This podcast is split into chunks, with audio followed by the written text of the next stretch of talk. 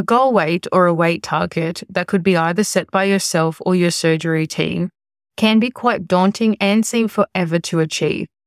So today we're going to talk about what do you do when you actually reach that number on the scale? What happens then? Where to from there? How does your nutrition change and what can you do to keep at that number? Or if your body's going to stay at that number, how can you find that balance between maintaining that weight for the long term? Today, we'll run through some of these behaviors and habits that'll keep you focused once you've hit that arbitrary goal weight.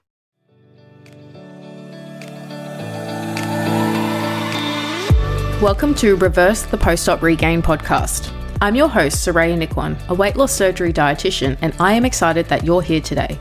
This podcast is for anyone struggling with nutrition and weight years after bariatric surgery. You might be feeling confused, overwhelmed, and not quite sure what your body needs after that first year post op. This is where I can help you. Join me every week where you'll leave supported and motivated to take the next step in your nutrition journey. Thank you for being here with me today. Now let's get started.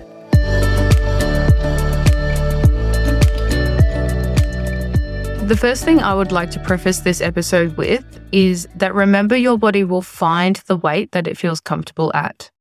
As time progresses, your weight may go up, and it is only natural that the body does increase the weight.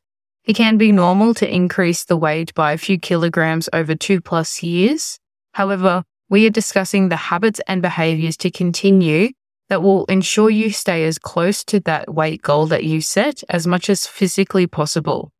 Remember, a lot of this stuff in terms of the metabolism can be a bit out of your control.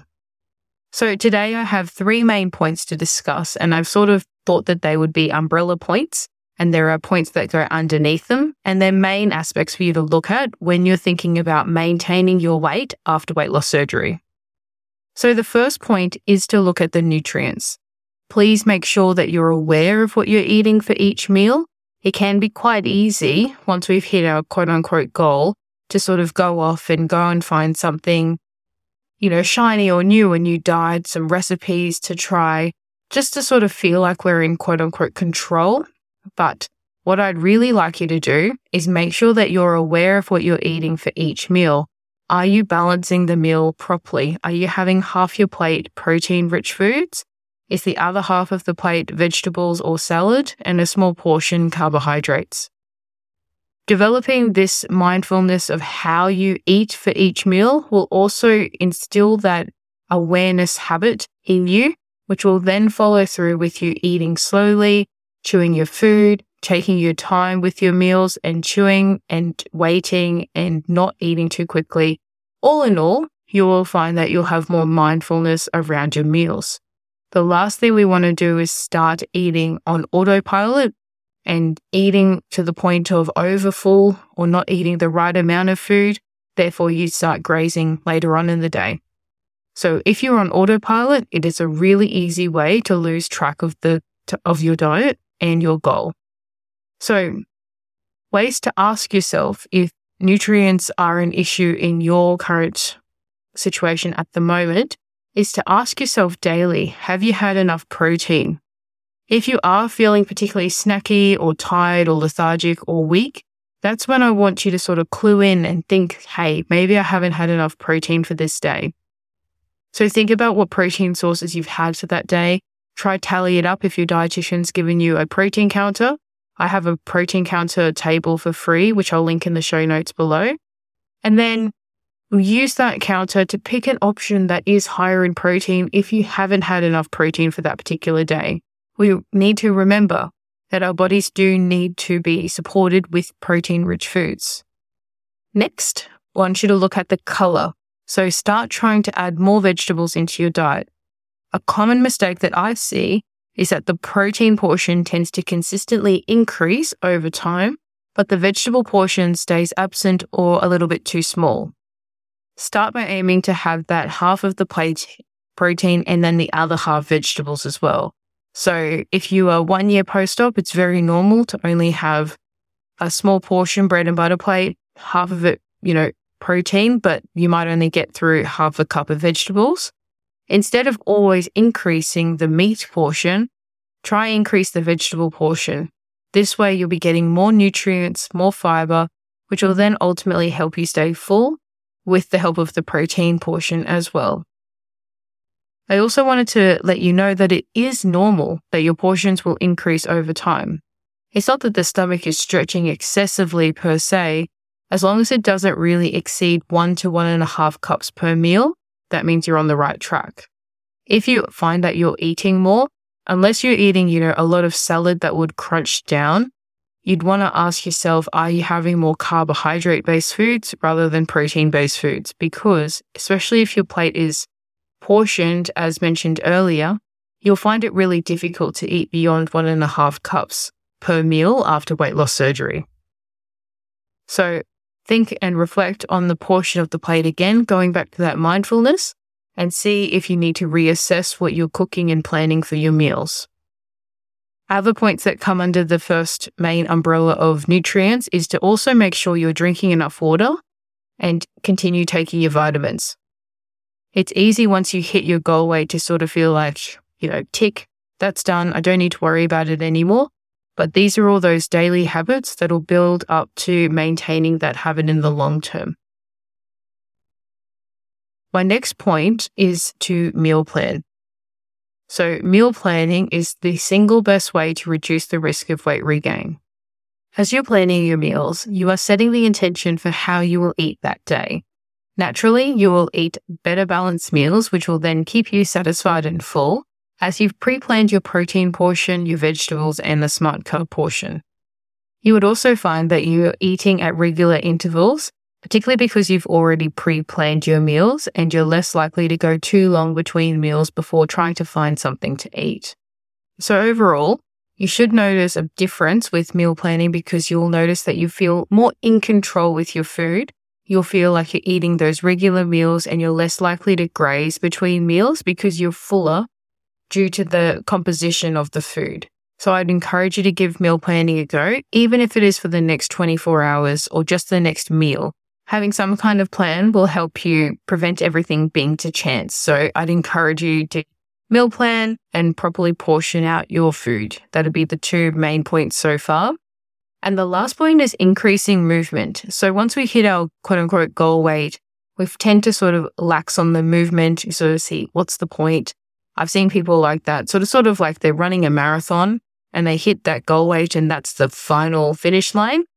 Then they get to the finish line and they stop all of those habits and behaviors and actions they were doing to get them to that goal weight in the first place. And this then becomes a catalyst for the weight regain because they're not moving their body, they're not eating well, they're not planning their meals. And so it's sort of that steady increase after they've hit that up to goal weight. So I really don't want that to happen to you. So the next point is to increase the movement. Look at what you're doing with your exercise at the moment. Can you set some goals around exercise or movement? Could you aim to add in that resistance training you've been intending to at least twice a week? Could you try a new exercise? Could you go to Zumba? Could you go for more walks with your friends? Could you try bushwalking? Could you try a local class that the council runs? Also, I'd like you to consider can you lift heavier? So I've always underestimated how strong I am. And so that's why I did a weightlifting competition just to see, just for fun, how much I could lift. And I could definitely lift a lot heavier than I would have tried on my own just for no reason.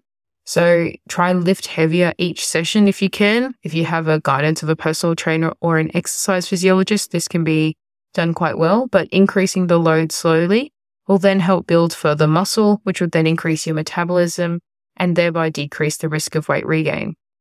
In other exercises, could you run for longer or run faster? Could you walk for longer or walk faster? Could you um, sign up for a fun run or go to park run every week and try to beat your latest time? There's lots and lots of different things you can do in terms of exercise or movement for your body. And these goals here that we've discussed today, they're all strategies that you can start to implement where you are creating an outcome measure as an action that you can actually control. So it's the weight you cannot really control. The outcome measure of, you know, doing a 50 kilo squat, for example, you can actually measure your success of doing that Whereas to reach 50 kilos, you might not be able to measure that in terms of success on the scales. And we spoke about that in the last episode where we discussed non surgery or non scale victories. So I think it's important to highlight here that these goals we've discussed today or these habits and behaviors can correlate to SMART goals that you can now set that have outcome measures attached to them rather than these hopeful, wishful thinking goals that you're going to stay at a certain weight or you're going to increase your muscle mass by X percentage because honestly, we can't control that. Controlling your behaviors and your habits will ultimately be the outcome to control your success in the future. Something to also note and to mention, just as a caveat as to when to be concerned about weight regain. So you should know that there are daily fluctuations, especially for females around the menstrual cycle. So an allowance of two to three kilos is usually a safe zone that you shouldn't feel too concerned about as long as it's going up and back down to that weight you prefer or feel comfortable at. When the weight is creeping up three to four kilograms and it's not going back to that target weight that you've set or your goal is, or that you feel comfortable at, then it is time to look at your habits because we want to prevent that from tipping over to anything beyond five kilos. So a red alert should sound when the weight is now up above five kilos or more than your set target weight. So this might indicate that something's a little bit off kilter with the diet and the lifestyle, and it may be important to start looking at those habits we discussed today. It is also important to monitor your weight. So even if you monitor it once a week or once a month, just to know that you're stable and that's where you're sitting, that'll give you that confidence and that assurance that you're at that weight you feel comfortable at. So today was a really good way to sort of get you thinking about how you can implement these lifelong habits and behaviors so that you can be one step ahead of preventing weight regain after weight loss surgery. I'd like you to take the time now to reflect and think about what you could change if this applies to you. Could you add more vegetables in? Could you recount up your protein? Could you try the different exercises? Do you need to be more mindful with your meals? Do you need to remember to drink more fluids? All of these things will add up to the big picture at the end of the day, which is an overall picture of health. And health isn't a weight. So just bear that in mind in terms of health not being a weight. It will then help you in that long term focus of not just focusing on the weight per se, but focus on measurements, how you feel, your energy, your blood levels, your hair loss, as we discussed earlier, your bone health. There are lots of other ways to measure success after weight loss surgery. So, having seen this all today, don't be too tied up with the weight as the be all and end all. So, I hope that's been helpful for you. It's a good one to revisit as time goes on. And I hope you grab some of the goodies that are in the show notes. And I look forward to chatting with you next week. Thanks for listening. Thank you for joining me on Reverse the Post Regain podcast. If you would like to learn more about what I do, head to at the Bariatric Collective on Instagram or Facebook or visit us online at www.thebariatriccollective.com.au. And reach out if you need support reversing weight regain or anything related to bariatric surgery. I'd love to hear from you.